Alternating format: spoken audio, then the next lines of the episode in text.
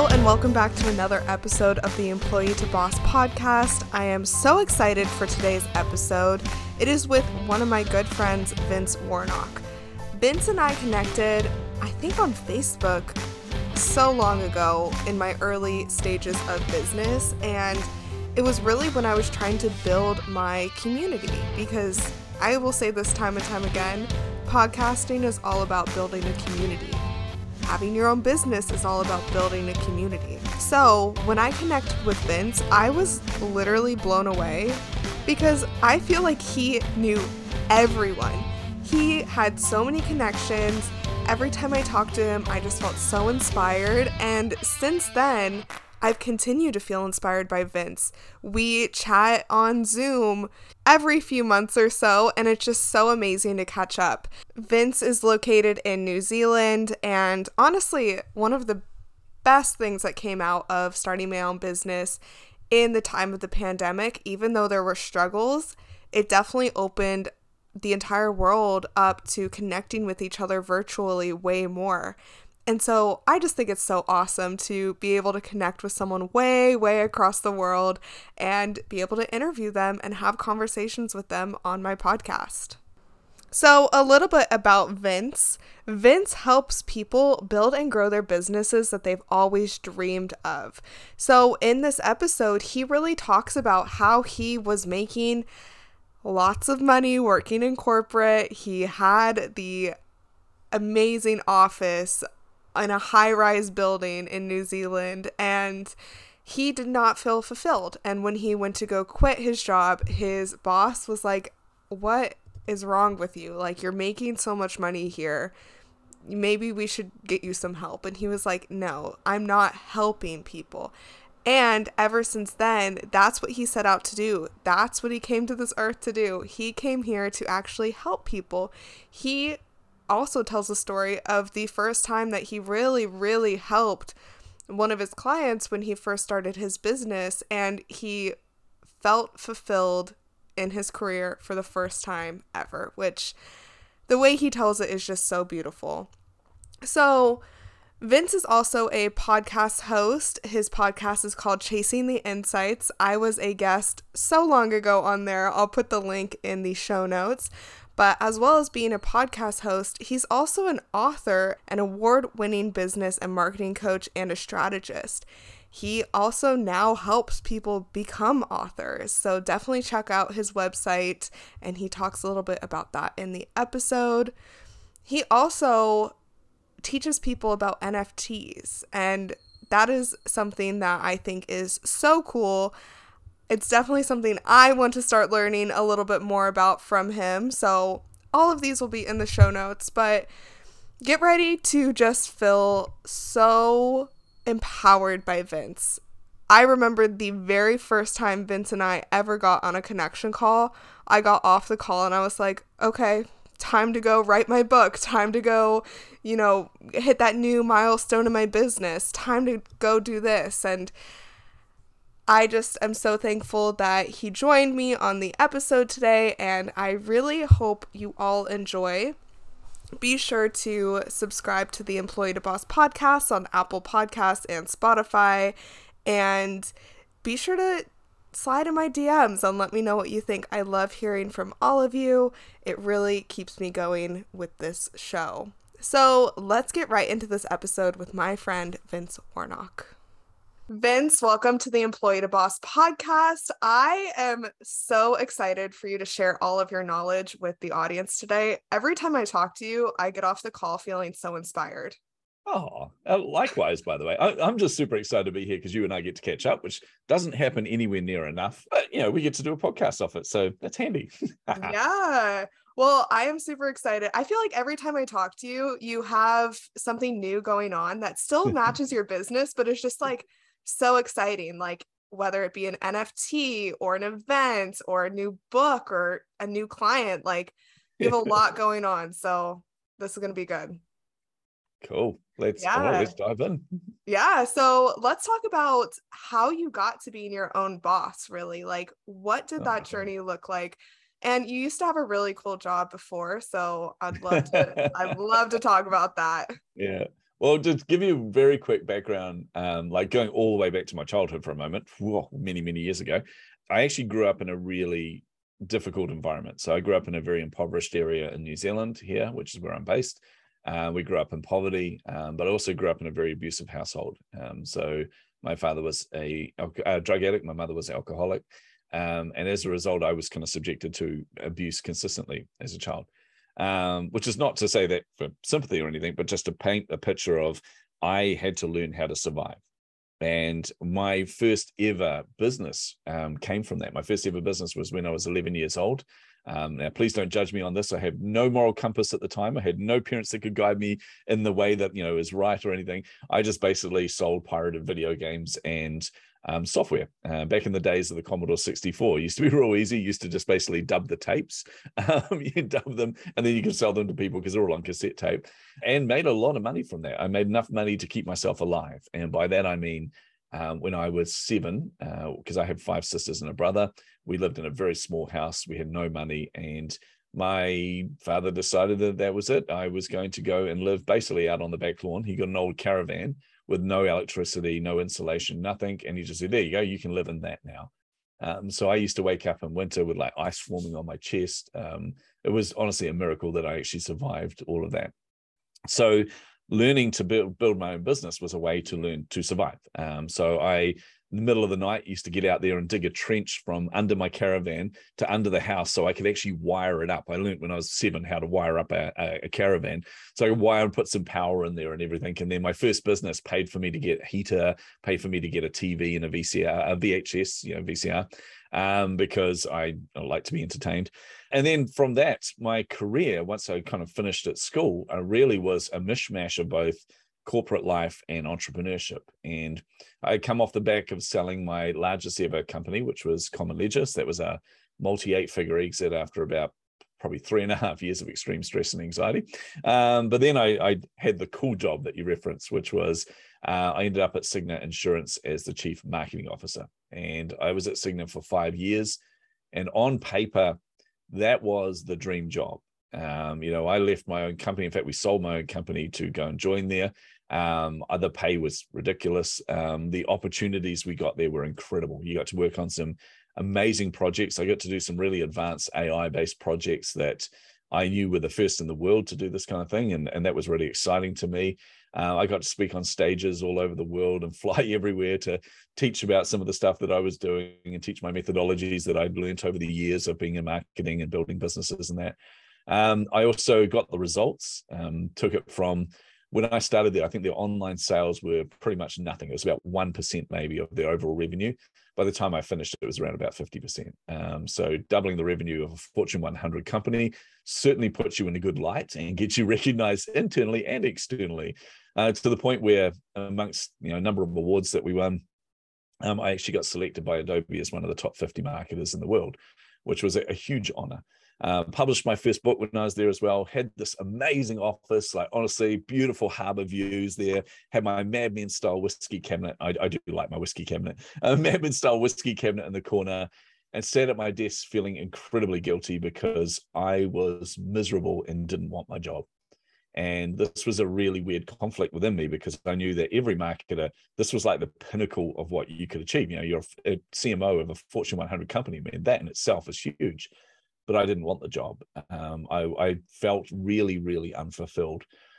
So making the transition from that into my next kind of journey in life, my next phase, was a really simple, difficult decision, if that makes sense. It's the easiest hard decision I've ever made in my life because I remember coming home. I was literally writing a list in the office of why my job is so good and why I should be so happy and why I'm not.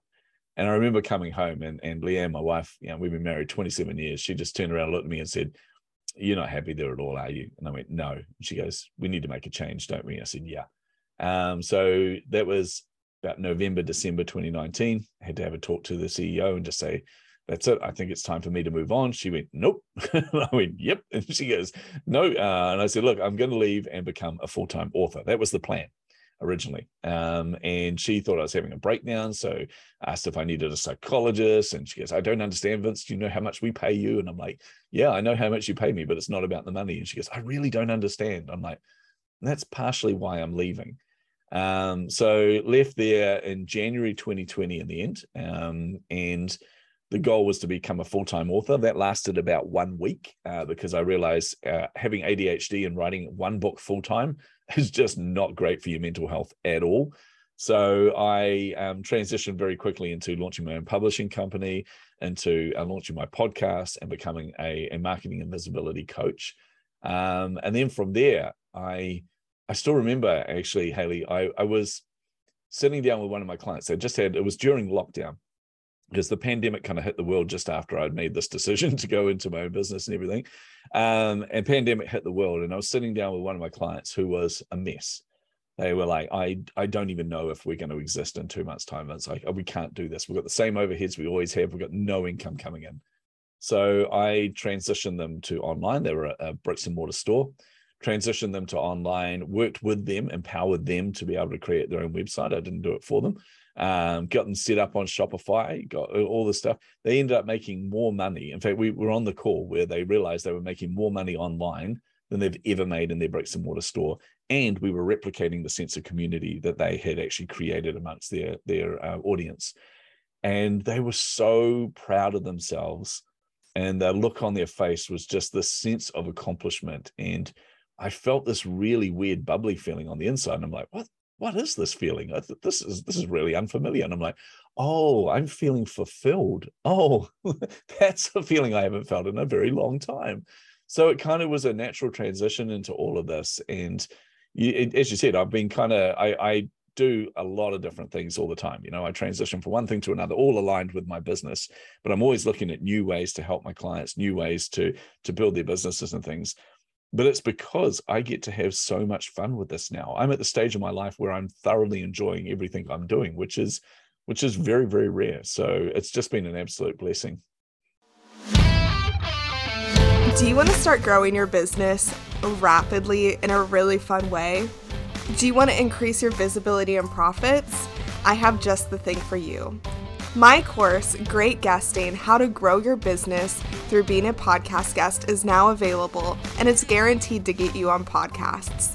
Do you want to connect with more clients, share your story, make stronger connections, and grow your audience? But do you find that you're second guessing yourself, are indecisive on a topic because you're into so many things, and thinking, is this even possible? You'll love this step by step guide on how to be a podcast guest. We go over six lessons that are knowing your story, narrowing down the topic, finding podcasts to be on, setting up your audio, preparing to record, and of course, marketing because that's what I'm all about.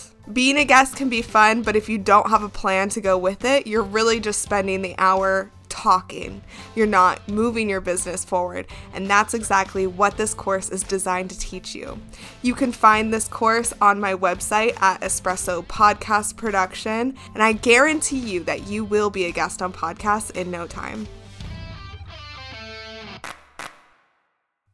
That's such an amazing story, Vince. Like, I think it's really hard for a lot of people to leave their corporate jobs when they are making that paycheck, even if it isn't like an insane amount of money. Sometimes it's just like that consistency that people really rely on. And yeah. as entrepreneurs, it's you have to be comfortable with little consistency, right? Like yeah. you might sign a contract with a client that could be a year long, six months. But after that six months, like what does your life look like over, after that? So yeah. there's a lot of consistency that I think people are scared of when they jump into entrepreneurship. But for you, it seems yeah. like it was like, you know, your boss was like, no, you can't leave. And you were like, I need to. yeah. I need to do this. I mean, I do think the pandemic is this is going to sound really random, and forgive me to everyone here has been negatively impacted by the, the pandemic, but the pandemic's kind of made that decision a lot easier mm-hmm. for some people. So, and the reason for that is I think it, it, you know, we talk about it being almost like the Great Reset. You know, we talk about the the yeah. the you know Great Resignation, etc. But I think what it is is people have suddenly realized what's actually important to them, and this was a decision that I had to do. I had to work out what was important to me. Was it um, having that security of you know regular paycheck and and not even having to look at your bank account because it's like okay, um, or was it actually making a difference in the world? And uh, I the thing I realized was I was doing this job almost like it almost felt like it was an acting gig because I felt like I wasn't being myself. I'm someone who uh, is driven by helping other people. I'm someone who is driven by um, seeing that sense of accomplishment on somebody else's face. I mean, a lot of this goes back to my my childhood, um, Hayleigh. You know, like I said, I grew up in that environment where you didn't really have hope. You know, you, you were pretty much resigned to the fact you were going to be a statistic. Uh, we lived right near two of the major gangs um, in the neighborhood who were always, you know, at, in conflict with each other. So I'm surrounded by violence. I'm surrounded by abuse. I'm surrounded by poverty. Um, you didn't see a way out of that. It wasn't till I was 11 when I was at um, we we have a thing called intermediate school, which is for two years, age 11 and 12. And it's like a transitional school, and I had this teacher who, to this day, has had probably one of the most the biggest impacts on my life. He was just an incredible human being and I remember I was a smart ass kid, a really smart ass kid. Uh, I was very bright in a very impoverished neighborhood. Um, so I was very bored all the time. But we had to do these school projects. And, um, you know, being 11, I was doing mine on sharks, I think it was, or something cool like that. And he said, Oh, don't forget, you got to do an oral presentation. And I'm like, ah. He goes, What was that noise? And I said, Well, when are we going to get to do an oral presentation? He goes, What do you mean? I said, Why do we have to do this? And he goes, Well, it'll prepare you for life you know for when you have to do oral presentations in your job. And i mean when are any of us going to do an oral presentation in our jobs? Look at you now. I know yeah i know. And he goes well how about now? And i went what? And he goes come up the front.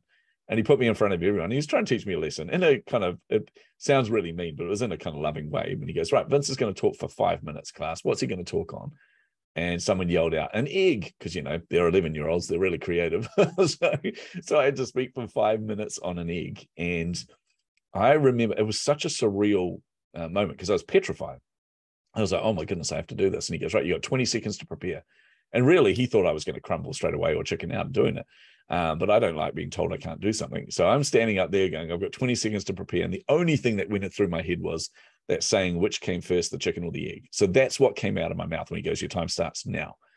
And then my brain went to this other space. I, I can't even describe it. It was just words started flowing out of me and I kept talking. And I realized if I kind of pull on that thread, everyone would laugh. And I pull on that thread, everyone would go, and all this. And I'm like, oh my goodness, I'm, I'm like generating this response from from my classmates. This is incredible. And I don't remember anything that I said in that middle part. All I remember is what came first, the chicken or the egg, and the last thing I ever said in there. Because he goes, You got 20 seconds left, and the end. And I finished with, So obviously the chicken came first. I have no idea why the chicken came first. But anyway, it made sense in the context of this. Everyone cracked up laughing, they're all roaring. And I was buzzing. And I turned around, and this teacher looked at me and he said, That was awesome. And I said, Oh, thanks. And he goes, No, no, listen to me. That was amazing. He said, You have a gift. Do you realize you could do something really significant with your life? And those are words I had never, ever heard before. And there was a feeling on the inside, that bubbly feeling, that fulfilled feeling, but it was this sense of hope. And it was a sense of, I don't have to be defined by what I live in. And it really did trigger two things in me. One, it triggered two journeys, I should say. One of them was a journey to not be defined by my past and not be defined by what I grew up with. Uh, it was important to me to break through all of that, which is why you know having your own jobs and having your uh, having your own companies rather gives you that sense of independence, so you're not defined by someone. But also, it made me realize I need to help other people to have that feeling, that same feeling that I had. And when you're sitting, you know, in in the top floor of the largest building in your city, you know, with these amazing harbor views and this Mad Men style whiskey cabinet, and you realize I'm not helping a single person. I'm helping this company make a lot of money and I'm helping. I'm sort of, if you squint, you could go, well, I'm kind of helping people in the time of need, blah, blah, blah, but I'm not directly impacting any single person there. That made me feel that sense of unfulfillment. And I'm like, okay, I need to get back to what's important to me. And I think the pandemic has caused a lot of people to do that, to go, hey, let's reassess, you know, like the job that I thought was security, the, that paycheck that I thought was going to be coming in all the time isn't guaranteed and a lot of companies, in fact, even even Cigna Insurance laid off two thirds of their staff after the pandemic hit. Um, so you know, it was all those people that thought they had a, a safe job suddenly were instead of working from home, were just sitting at home going, "Well, now what do I do?" So that's why I think a lot of people are finding it a little bit easier to transition from that into creating their own business. But of course, the only problem with that is they're going to carry all the baggage that they had from corporate life into their own business as well. And a lot of the fear and a lot of the insecurity and a lot of the imposter syndrome that's going to scream at you. Trust me on that one. But you've got what it takes. That's the key thing. Mm, yeah, mm. absolutely. I love that. I know so many people who started their businesses during the pandemic, like yep. mine included. And yep. I totally agree with what you said. Like, even though the pandemic obviously was terrible, it was very good for people's transitions in life, you know, to having their own business and kind of like seeing what their full potential is. Yeah. So I want to talk more about this company that you brought online totally. And you said that you helped them build their community online almost like a storefront store.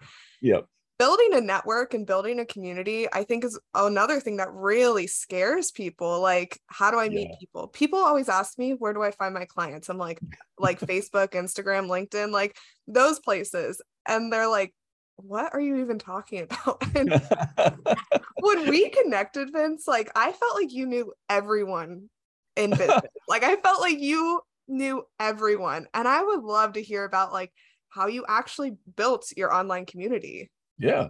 Well, okay. So online community is everything. It really is. When you're an entrepreneur, having your own network and having your own community is really important. And one, one of the first things you're going to have to break through, by the way, is seeing other people as competition. There is no competition to you. You are you, right? So anybody out there, if they're in the same area as you, the same field as you, they are your network. And it's really important you get your mind around that because you need to build that as fast as you possibly can. You need to connect with as many people. And that's a lot of hard work in the early days of your business. Um, we talk about the hustle and grind, and I'm very anti hustle and grind mentality. I'm very about being an intentional entrepreneur.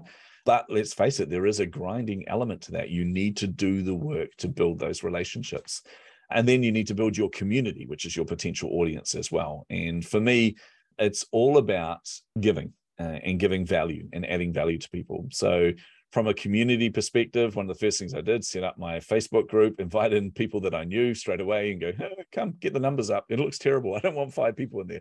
Um, and then just started inviting people in by creating events in there. And the events were me talking about various different things, doing free workshops and free masterclasses on various different topics.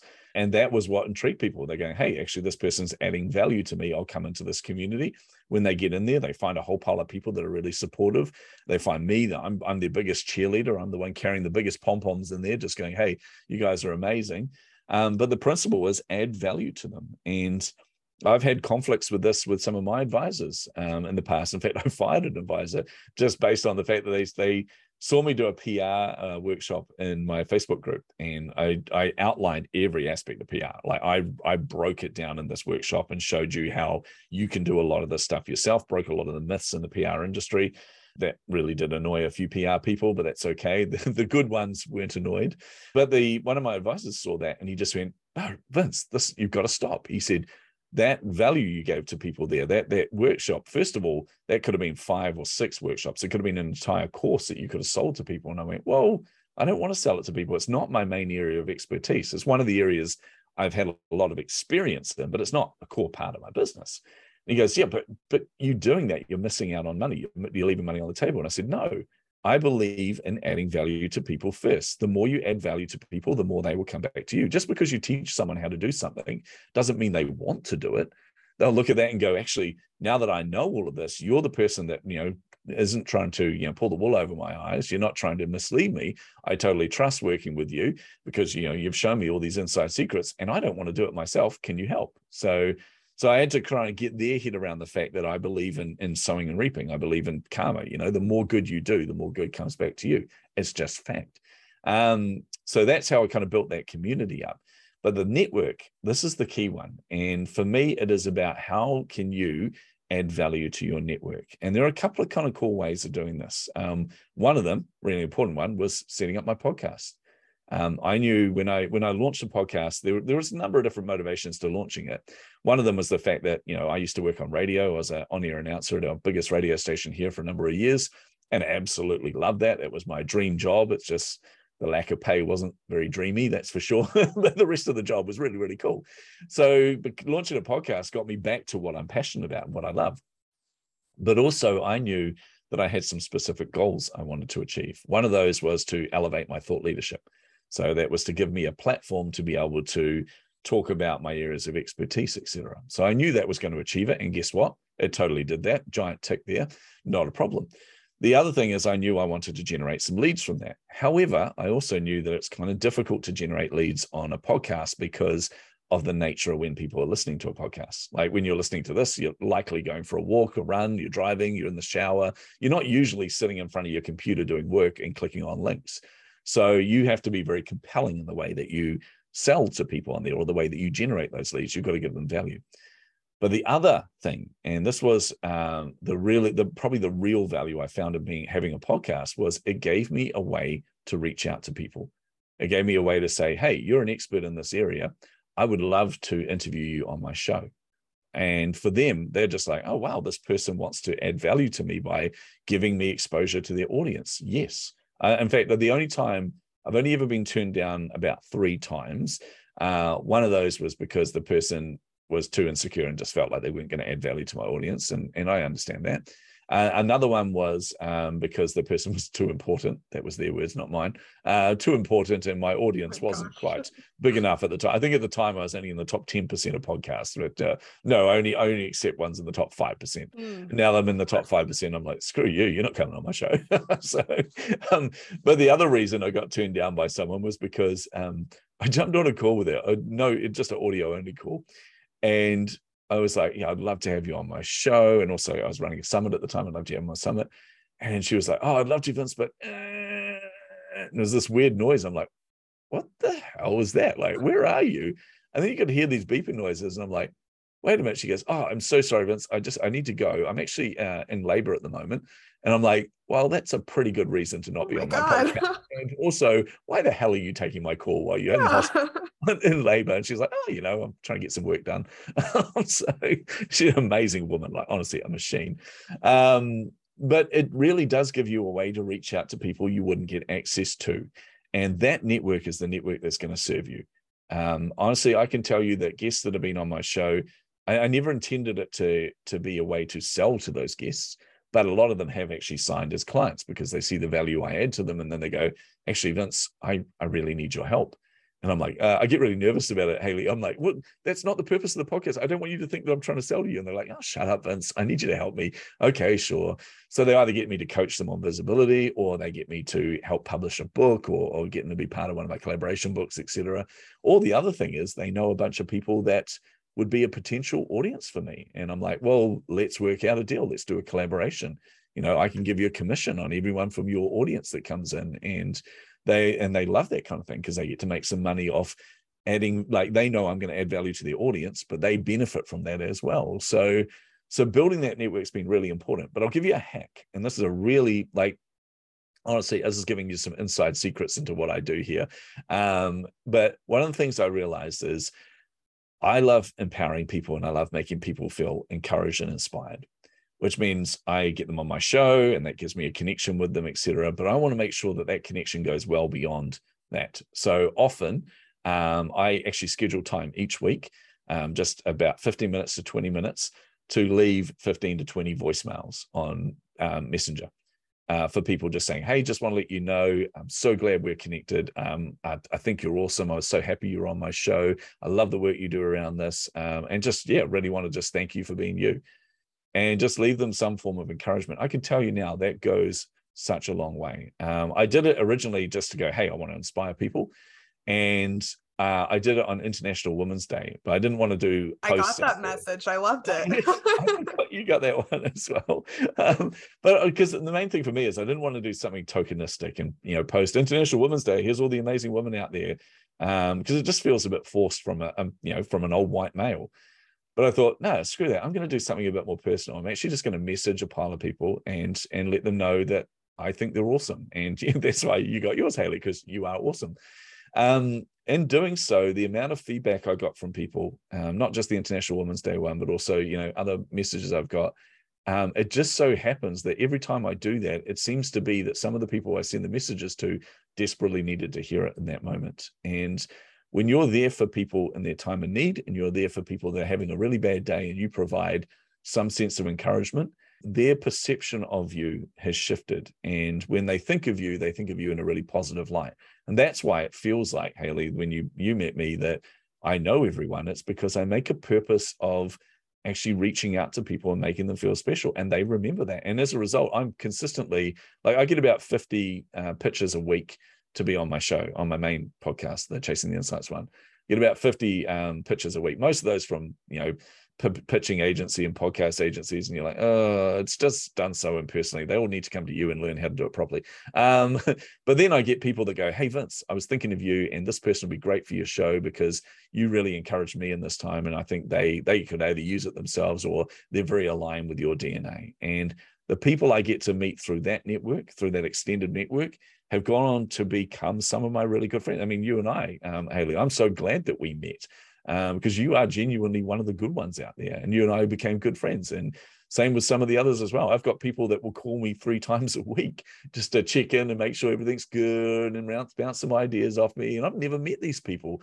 These are all my online network, you know. Um, to be fair though i pretty much live in this office here at the moment i very rarely get out we are at the bottom end of the world so but yeah it's absolutely important so you've got to cultivate that network and you need to put the effort in it's really important yeah, absolutely. And that was your why all along. And you've yeah. reached that. That was your why of why you wanted to leave your yeah. corporate job to actually help people connect with people. And I love those voice messages. I think I've gotten two from you, and I'm always like, yeah. you're so sweet. Like, I love oh. that so much. Like, that's what definitely makes you stand out in my inbox, right? Like, I get so many messages of you need to do this hire me for this. Yeah, yeah, but then you give me these messages of just encouragement and i think it's amazing I, I will tell you this though, like honestly, because I, I love my job, you know that, and I, I love love the people I connect with and things, and um, but I can never compete with my wife. Um, so my wife is an addictions counselor, or now she's a counselor working with young children and things, helping them through grief and stuff, and she just has the the most amazing work stories where she literally saves people's lives. But uh, I remember sitting there. I went to pick her up from work one day, and I'm sitting in the car and listening to these voice messages. I've got all these voice messages from clients and from networks and from everything, just saying, "Oh my goodness, Vince, um, the work that you did with me, I've managed to sign my biggest client. I'm I'm freaking out right now, but I'm buzzing. I'm so happy." And or Vince, I just got the physical copies of my book, and oh my goodness, I just I'm crying right now. My husband's so proud of me, and blah blah blah. Um, and I'm sitting there in the car, and I've got these tears streaming down my face um, because I feel that sense of fulfillment. And, and that's, you know, sounds really selfish. You know, I'm helping all these other people, but I'm getting so much enjoyment out of that. And I'm sitting there, and my wife comes in the car and she goes, What's going on? She looks at me with these tears down my face. Listen to this. And I played the voice message, and she goes, Oh, that's sweet. I saved two people's life today, and I went, "Oh, damn it! oh I can never compete with her." But it, it oh is, yeah, it is such a sense of fulfillment as well. And you've got to love what you do and you've got to love the people in your network as well. And even like I'm a high extrovert, I'm very conscious of that. Mm. But I know introverts that do an even better job than I do of this, you know, where they're just consistently just encouraging and building your network and get methodical about it. Put it in your calendar. Like actually write a list of people you want to connect with or write a list of people that you want to encourage or people that you want to build those relationships more. Trust me, it works. Just, you know, just put it in there reach out to them, leave them those messages. Voice messages are always good because they hear mm-hmm. your voice. And when they hear your voice, they also hear your authenticity. And it means they're not accidentally misinterpreting what you're saying as well, which is really important. Right. Yeah. I mean, growing your network is so much more than just gaining a bunch of followers or oh, yeah. getting a bunch of podcast listeners. Your network is actually people that you talk to. Like, yeah. you have to keep up with them. It's not mm. someone that you talk to once. Like, and that's where I see a lot of people with their podcast. They interview so many people, they have like hundreds of episodes. I'm mm. like, okay, did you talk to them this one time and then never again? And I think yeah. that's a really like common mistake when it comes to yeah working really yeah well you you got to look at how you're adding value to them and you know so one, one of the things i do is you know obviously you know i have people on my show but i also run summits and mm. that's a lot of work by the way and i've i've, I've got a summit coming up later this year but i've actually paused it at the moment because it's too much work and i don't want to burn out. But running these summits gives you another way to reach out to that network and say hey you were a great guest on my show. Love that we've connected. Love that you've been in my network. Um, i would love you to speak at the summit as well. And that that's a huge thing for people. Like they look at that and go, "Oh wow, that is such an honor and a privilege." And they come in there, and again, you, I mean, you get the benefit of running a summit, you get money from that summit, you build audiences from that summit, but at the same time, you're reconnecting with that network and you're adding more value to them. Uh, in fact, it's something that I I teach um, most of my clients. Um, Hayleigh is uh, I, I, had to come up with an acronym for it because you know you kind of just have to do that sometimes so people remember it. But it's the simplest concept in the world. It's called the Align method, and it's how you can connect with anybody in your network, right? And here's here's how fancy it is. Ready? A stands for assess because you need to do your homework, and what I mean by that is the amount of cold DMs I get from people where it's like, "Hey, I see that you're into the systemized approach to blah blah blah." I'm like, "What?" A, I don't even know what the hell you're talking about. B, you can tell you copy and pasted that out to like, you know, 10,000 different people. Um, so assess what they're actually into, assess who they are, like actually know them you know, in that sense. Then you get to the next piece, piece, which is L, and that is laud them, as in L A U D, which means to show them respect, right? One of the common issues I see with people reaching out in their networks is they go out there and go, I can help you to achieve blah, blah, blah, blah, blah.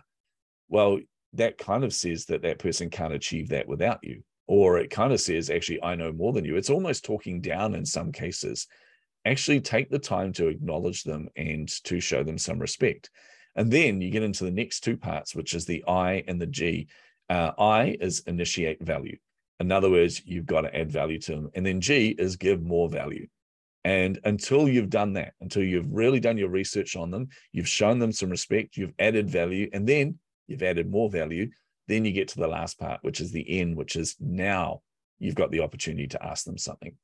So you've actually got to put that work in first and give more than you receive. And trust me, it all balances itself out in the end. And I, I did this with, um, uh, I'm going to give some inside secrets here, but I did this with uh, John Lee Dumas. Uh, so I wanted John on my show. And I know that John gets like 400 pitches a month. Like it's just ridiculous how many people want him on their show. I also know that he only accepts like eight, I think it is, per month. Uh, and you have to pay. Um, you have to pay to get him as a guest on your show, which makes sense. It's his time. It's very valuable. He's got a huge reputation. But I'm like, nah, I don't want to pay. also, I knew that to apply to get him on the show, you had to do like a four page application where you've got to give all your stats and all your social followings and proof of all these things. I'm like, oh, no, this doesn't sit with me. I'm, I'm relational. I'd rather just connect with him. If he wants to be on my show, he'll be on there. So I thought I'm going to use the align method just so I can show my students and show all the people I'm coaching how it works. So I typed up an email knowing that that email would go to his team, not to him. Uh, and I typed up the email and just said, look, um, first of all, I just really want to thank you. Uh, I want to thank you for um, the work that you do and the free stuff that you've done, which really helped me to launch my podcast. I can genuinely say it wouldn't be where it is today if I didn't have that the, the basics from you and have that groundwork stuff from you. Um, you know, I just really respect you, and I think you've contributed so much to this industry. So, and I talked very specifically in there about a couple of things as well. And then I said, look, uh, I know you're incredibly busy, and I know you get requests all the time, but I really do think my audience would get huge value out of hearing your expertise. So, I'd love to have you as a guest on my show. So I typed this up and I did this in real time, showing my clients. And I'm like, right, they'll jump on a call and I showed them how I'm using the align method to do this. Uh, we finished the call two hours later. I actually went to bed and, and, couldn't sleep, woke up, came back, and there was an email from him. It had been passed on from his team to him. And he goes, Vince, I would absolutely love to be on your show. Let's make this happen. Mm-hmm. And mm. that came from showing respect. It came from doing your research on the person, showing them respect, adding value and adding value. And the way I added value in there to him was I said, you know, I, there's an audience that I think would really benefit from hearing from you. Um, and also, I can't remember the other one. There was, oh, I wanted to connect him to somebody else, which I thought would be really beneficial to him. Turned out he already knew the person, but it's just about adding value to them. So mm-hmm. that's why the voicemails really do work. Mm, that's awesome. I love that. I love that a lot. And that's so cool that you show your clients exactly what you're doing. I think that that's a, it, it can that's a great thing. Yeah, yeah. exactly. Because, you know, if you as a coach aren't doing it and you're like, oh, do this, do this, your clients are going to be like, what the heck? I yeah. don't have time it was, that. It was so funny. I was showing them, uh, I did a live demo on how to do research on people mm-hmm. on LinkedIn. So sort of like how here's how to find, yeah. and I used like a top down, bottom up approach. So I said, right, top down, we, we five contacts, and then we go bottom up, five becomes 25. Top down, that 25 become you know 25 times 5 whatever that is. I can't do math. Um, but i was showing them how to do this and things and i said and now we're going to use that template. We're going to use this to actually uh, you know show you this method. So we're looking at someone's profile was looking at what they're into looking at the connections they had that was similar looking for a reason to connect with them. Sent them a connection request and they said now we obviously have to wait. And while I'm talking to them, ding, that person accepted the exception, uh, the request and said, "Oh man, so good to meet you." And I'm like, "Oh, okay, now I get to show you the next part." And literally, we were having, I had like three different live conversations all going at the same yeah. time while showing my clients, and all three of them converted. I was like, "Okay, well, this is crazy. This normally doesn't happen that well." so, yeah, so my clients were like, "Wow!" and then I, I, felt like I should kind of let, let, them know that normally it doesn't actually work that well. Like, yeah out of 10 you'll get one not all three well that's amazing there you go that's awesome the last thing i want to talk with you about because i know we're coming up on the hour is yeah. you have so many things going on and i kind of want you to run through them like you're yeah. an author, you help publish other people, but you also do stuff with NFTs and this summit you're talking about. So yeah. I think in business, it's super important to stay flexible and be open to new opportunities but yeah. still staying consistent. So even though you're adding all these different things to your brand, you're still the same business. You're still the yeah. same person. Like you're keeping everything consistent. So what are some tips on how you do that? Um, the first thing is you've got to be open, like you said, you've got to be open to new opportunities. You've also got to be open to closing opportunities. And this mm-hmm. is a really important one. So when like if I go back to last year, um, last year my primary focus I had my one-to-one coaching. Uh, this is where I work with a lot of kind of higher profile entrepreneurs to help them to be visible. We usually build out their thought leadership platform, show them how to like we've got the what true thought leadership is, and then we've got the, the 11 pillars that I have underneath that of perceived thought leadership, which helps to elevate this. So I teach them all this methodology and, and help them to position themselves. So that was a core focus. My second core focus was my academy. And this is where I run through earlier stage entrepreneurs. It's an accelerator program where we teach them all about you know, everything from creating landing pages and copy that sells and things like that to outreach to doing live research on this to getting your messaging right and all those kind of things. Um, so those were my two primary focuses, as well as building my audience, my own audience through my podcast, through the books that I publish, um, etc. The other thing I had in the background was my publishing company, and I really set this up by mistake. Um, so I set this up because I found a really good developmental editor and a really good proofreader for my own book, uh, which is not as easy as it sounds, by the way. It's hard to find the right ones. And when I found them, I'm like, this is perfect. Well, I'm writing my next book now. I'd love you guys to work on that as well. And both of them said, yeah, we'll see if we can fit you in. And I'm like, wait, what? It's not guaranteed that you'll work with me okay, how about I make you an offer and you can work for me full time? And they're like, what will we do? I don't know. We'll figure something out. So I made them an offer, got them on board. And then I realized that a lot of my clients will want to become authors. So rather than teaching them self-publishing and things, we can do a lot of that stuff for them. So, so that birthed the publishing company, but it really was just working in the background. And, you know, it was something that like last year, I helped about 20 of my clients become authors. But when we got to the end of last year, I looked at what were the things that really lit me up. And this is the kind of key to this is looking at where your business is at.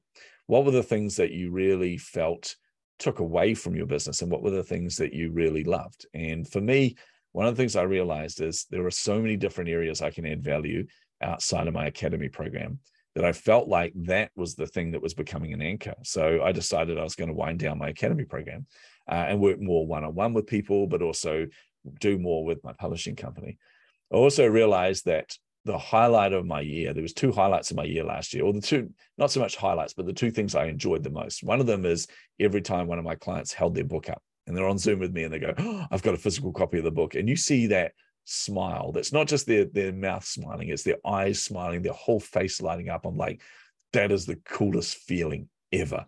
I want more of that. So I thought I helped 20 of my clients. I want to scale the work I do this year. Um, and then the other thing that really lit me up was new technology and looking at creative ways to help my clients to stand out. Um, and a lot of that, you know, I was looking at a lot of blockchain technology because I was working on a lot of that when I was at Cigna. Uh, we were redeveloping whole systems based on blockchain and things. And NFTs came into existence. And I'm like, well, these just don't seem logical at all. In fact, I missed out, um, Hayleigh, for anyone that knows NFTs, when Bored Ape Yacht Club came out, I was like, I, I, don't really like the artwork. I'm not really keen on these things. Ah, I'm going to pass on that. And of course, now I think the minimum you can buy these things is $150,000. I'm like, damn it, I should have bought a whole pile of them. I would be rich by now or richer, you know? But for me, it was starting to understand the application of these things and how the smart contracts that sit under these could really benefit entrepreneurs. And I get really geeky about that stuff. So those are the two parts of my business that really lit me up and I really enjoyed. So I decided, how can I bring them into the fold? So that's where, you know, this year we've wound down the academy programs. So like I said, you've got to be open to closing things, but you've got to be open to new opportunities. So I decided we were going to scale the publishing work. We were going to actually bring the publishing company more onto the forefront rather than working behind the scenes. Uh, and we were going to set a target of helping 200 entrepreneurs to become authors this year, and which we're, I think we're almost at already. So that's been a huge thing for me. And then NFTs, uh, I was looking at NFTs as case studies of going, how can we do, like do an experiment over here about using NFTs for my upcoming summit and use that as a case study for entrepreneurs to show them. And in doing all of that, actually a passion project came out of it. And this was because one of the books I was working on. I actually wrote a book about 15 years ago, which was a children's book, um, when we tried to tell my son about Santa Claus. And he's just like, nah, that's a stretch. So we wrote this story. We told him the truth about Santa and, and, and wrote this story called The Christmas Ninja. And it really was about trying to teach my kids that they could do so much more than just behaving themselves and getting rewarded because that really grieved me about any of the particularly the secular christmas story. Get on the nice list. Don't upset the elf on the shelf blah blah blah. And, and really when we say to kids behave themselves let's get real we're just saying to them do what you're told. And i thought i want my kids to aspire to so much more than just doing what their parents or teachers or employers or leaders tell them. I want them to aspire to be great human beings so we wrote this story, and a Christmas Ninja story combined all the Christmas traditions, etc. And it became our family tradition where every year we look for somebody who's worthy of the traits of the Christmas Ninja. So this is honor, respect, courage, compassion, self-sacrifice. So that's where that all came from. And I thought, I really want to put this kid's book. I want to publish this kid's book this year. It's been a something I wanted to do for a long time. So I teamed up with this absolutely beautiful artist, and uh, we started working on it. And she has this this passion about it to help other people. And I was like, man, what if we what if we launched an NFT series based on this? What would that look like? What could we do? We looked at what the impact of this family tradition has had on us, where we've got to recognize people that demonstrate those behaviors. It's actually shifted our outlook about other people. It's actually reprogrammed our entire reticular activating system to say, hey, let's look for the good in others. I'm like, oh my goodness. So we decided to launch something that's going to have a positive social change and things as well. But that sounds like a deviation from what I normally do because we've got this side project there. I've, I've, built a team of about 13 or 14, I think we're up to about 14 or 15 actually, people that are working on this project. Um, but it feels like a deviation from doing marketing and visibility. However, it's also a giant use case and a giant case study of how you can use NFTs for behavioral change or to drive the right behaviors with your clients. So, so it's really being um, that was my long way of saying I'm doing a lot of different stuff. I'm doing summits. I'm doing, uh, I run a second podcast now called the NFT Ninjas, which is around educating people about uh, NFTs. We do regular five day challenges every three weeks to teach people over a course of five days about NFTs. And at the end of it, we give them a free NFT. Um, launching a number of different projects in that area, the publishing company, all that kind of stuff. But it really comes down to um, being open to new opportunities and being open to closing old opportunities as well. Mm, yeah, totally. I love that. That's awesome. And you just have so much going on, but you manage it all so well, and you're helping so many people. oh, um, it's all it's all all a disguise. Honestly, all a disguise. disguise. Yeah, lots of coffee, lack of sleep, and a well, it's a good disguise. No one knows, right? Oh my gosh. Well, Vince, I wrap up every episode with you, the guest, sharing three actionable steps that the audience can start with today to move their business forward or whatever it may be podcasting, marketing, business as a whole. What do you challenge the audience to do? Okay, three things. Here we go. Number one, you've already got a network. Whether you know it or not, you've got a network. Write down the names on that network. And I want you to schedule, maybe start with an hour just take an hour out of your week and just leave you know in an hour you could leave 60 different voice messages but even just aim for maybe 30 or 40 leave voice messages for people encouraging them thanking them for being in your network um, letting them know why they're important to you and not just because you know, they're potential clients etc but just letting them know that you actually see them that you hear them you respect them and encourage them. So that's one thing i would highly encourage all of you to do. Honestly the payoff from that is incredible um, the other thing I'd encourage you to do is talk to your clients. And you should be doing this as constantly and consistently as you possibly can. And by that, I don't mean just go in and tell them about something you do. I mean, actually listen to them.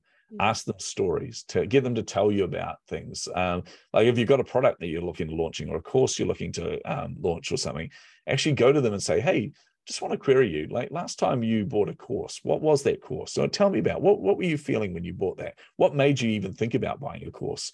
Um, you know, what were you looking at? What were what made you run away from some courses, run towards that course? Just record that session. Ask as much information and get as many stories painted as you can. It's going to give you a wealth of information, not just around their motivations of why, but it's also going to give you the language that they use. The words they use are very important. That's going to become your marketing material. And the second thing I want, uh, the third thing rather, I want you to do is I want you to ask yourself, what is the value that you're adding to your clients? Not just like, say, for example, you're selling a course. All right. You're selling a course, then a course is really about education. Okay. Um, and that's not, that's adding a small amount of value to someone. You're giving them some knowledge, but what's the real value you're adding to them? what is the sense of accomplishment they have when they're doing that or what is the the feeling that they have when they're finished uh, with whatever product service or offering that you're selling like what is the emotional benefit of what you're doing like what does it say about them when they buy your products so actually try to get inside the emotive part of their brain the limbic system and actually ask yourself what's the value you're adding to them as a person not just to them as a business so yeah hopefully that explained what i'm mm. trying to talk about yeah Totally. I love those so much. Where can people connect with you? Oh, so difficult to find me. No, I'm joking. Um, really easy. Go to chasingtheinsights.com. That is the home of my podcast, my main podcast.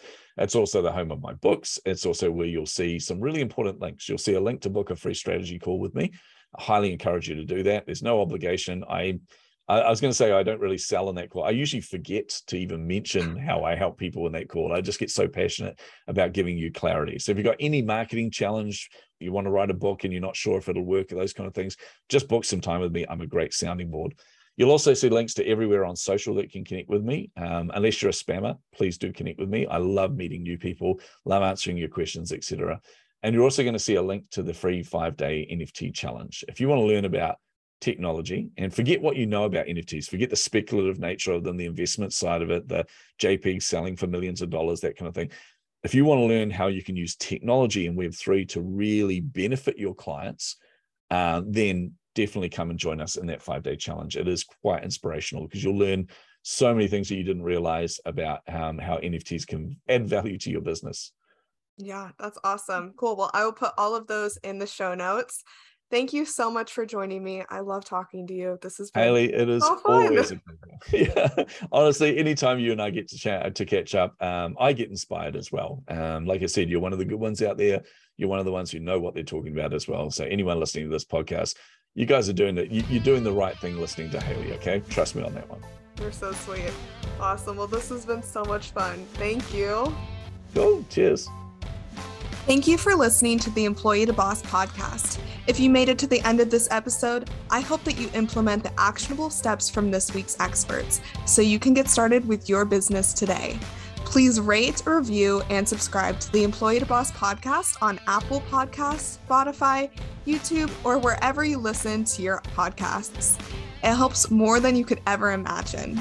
Remember, a little progress each day leads to big results. We come out with a new episode every Tuesday. To access our show notes, transcripts, and courses, please check out espressopodcastproduction.com.